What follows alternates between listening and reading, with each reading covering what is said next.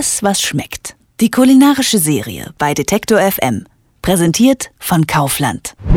Manchmal möchte man eine Person, die man blöd findet, dahin schicken, wo der Pfeffer wächst. Doch ist das auch wirklich weit weg und ist es da eigentlich schön?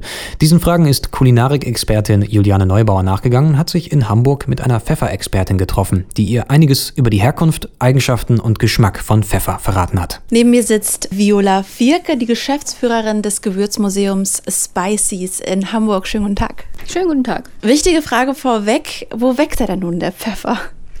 Also er wächst natürlich in ganz vielen Ländern, aber die heutigen Hauptursprungsländer sind äh, Indien, Indonesien, Brasilien und Vietnam. Sie kennen sich äh, äußerst gut aus mit Gewürzen. Äh, vielleicht können Sie mir einen äh, Tipp geben. Worauf kommt es an, äh, wenn ich Pfeffer kaufe? Wie kaufe ich den richtigen, guten Pfeffer? Ja, richtig gut äh, ist relativ. Also erstmal können Sie davon ausgehen, dass eigentlich alles, was in Deutschland angeboten wird, wahnsinnig gut kontrolliert wird und eben auch relativ hochwertig von der Qualität her ist. Aber ähm, Sie reden jetzt sicherlich von den gängigen Pfeffersorten, das, was es überall gibt, sowas wie normalen schwarzen, weißen, grünen Pfeffer in Lake vielleicht noch und die sogenannten rosa Beeren, die ja in den bunten Pfeffermischungen drin sind, was ja kein Pfeffer ist. Aber es gibt natürlich nebenher wahnsinnig viele richtig seltene, richtig tolle Pfeffersorten wie Kampot-Pfeffer aus Kambodscha oder Szechuan-Pfeffer aus China oder Nepal. Es gibt ähm, tasmanischen Bergpfeffer, das ist eine ganz besondere Art aus Australien, die so eine Chili-Note hat. Es gibt Langenpfeffer, der Urpfeffer, es gibt Schokoladenpfeffer, also um nur einige zu nennen. Also Pfeffer ist lange nicht gleich Pfeffer.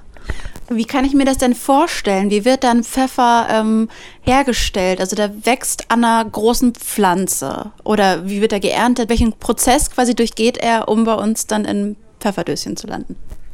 Ja, es kommt ein bisschen drauf an, welche Sorte es ist. Ne? Sie werden ja nicht gleich alle gleich behandelt. Grüner Pfeffer zum Beispiel ist die unreife Sorte, die wird als erstes geerntet.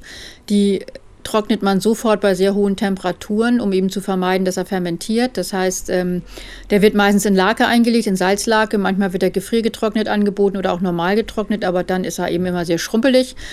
Der zweite ist der schwarze Pfeffer, die kommen ja alle vom gleichen Strauch. Der ist halt auch immer noch grün, ist auch immer noch unreif, aber eben reifer als der grüne. Den würde man sofort an der Sonne trocknen, damit er eben fermentiert und die schwarze Schale bekommt. Der nächste, der kommt, wäre der weiße Pfeffer. Der weiße Pfeffer ist dann schon sehr reif und bekommt auch wieder die schwarze Schale, verliert sie aber eben auch wieder meistens durch Einweichen, ähm, damit man überhaupt weißen Pfeffer hat. Der rote, der dann kommen würde, der echte rote Pfeffer, äh, der ist ein bisschen rötlich schon am Strauch, ist nur in kleinen Mengen verfügbar, ist komplett überreif, kann deshalb nicht getrocknet werden, deshalb ist er auch in den bunten Pfeffermischungen nicht drin, sondern wird dann eben auch eingelegt in Lake und wird meistens in so Gourmet- oder Feinkostgeschäften verkauft. Und äh, wissen Sie, wann man wieso darauf gekommen ist, dass diese Frucht dieser Pfefferpflanze ein gutes Würzmittel ist? Also wann genau, weiß ich nicht, aber äh, es ist ja so, dass viele von den Gewürzen im Allgemeinen, nicht nur Pfeffer, ja auch aus Indien kommen und für die Inder waren Gewürze schon immer was ganz Normales. Die haben schon immer äh, alles Mögliche benutzt, um damit ihr Essen schmackhaft zu machen. Und so ist es ja dann auch letztlich durch die Kolonialzeit und die Entdecker dann auch irgendwann zu uns gekommen, ja, weil man ja auch dort die Bräuche und die Würzeigenschaften oder was die dort gemacht haben, kennengelernt hat. Aber wann jetzt genau der erste Pfeffer wo war, das weiß ich nicht.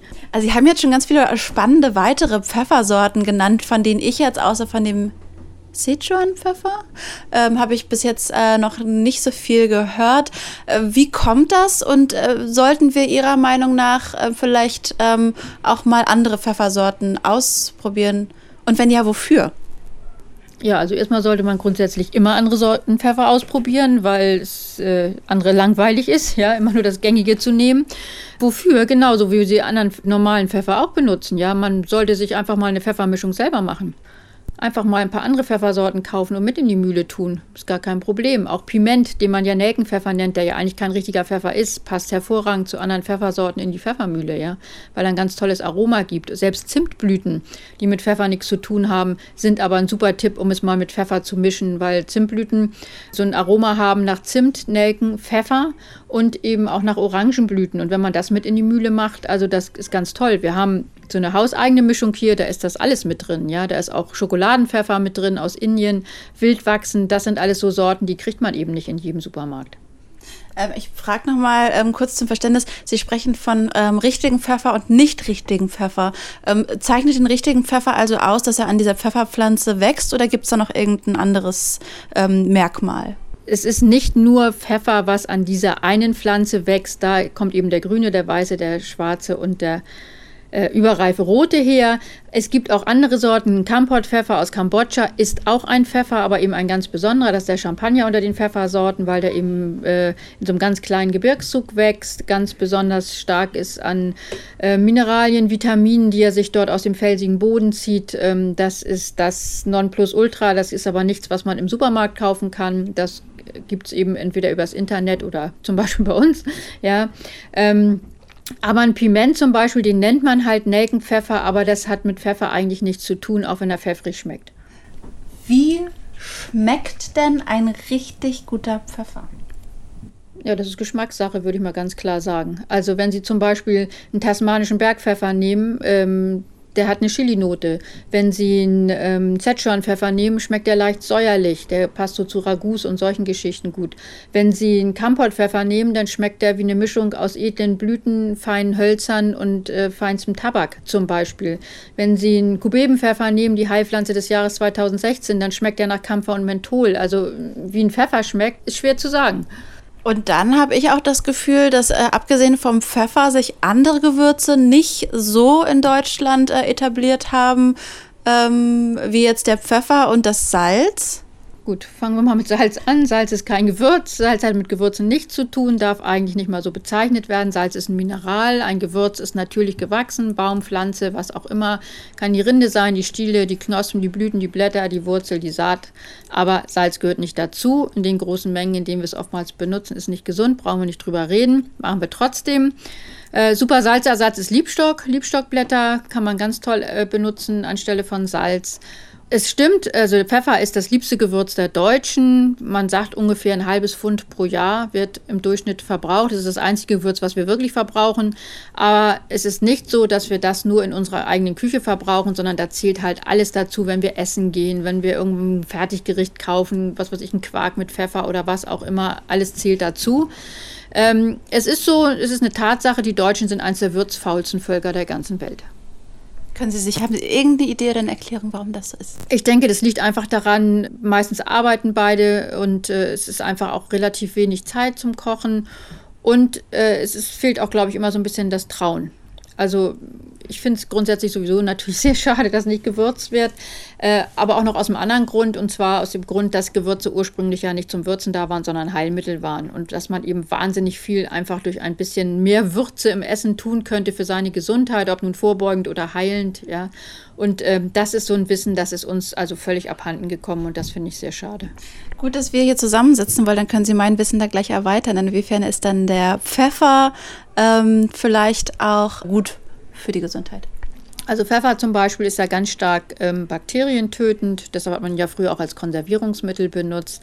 Pfeffer ist ähm, laut wissenschaftlichen äh, Studien ganz äh, besonders gut, wenn man erkältet ist. Er ist ganz stark fiebersenkend, er ist ähm, eben auch dort bakterientötend.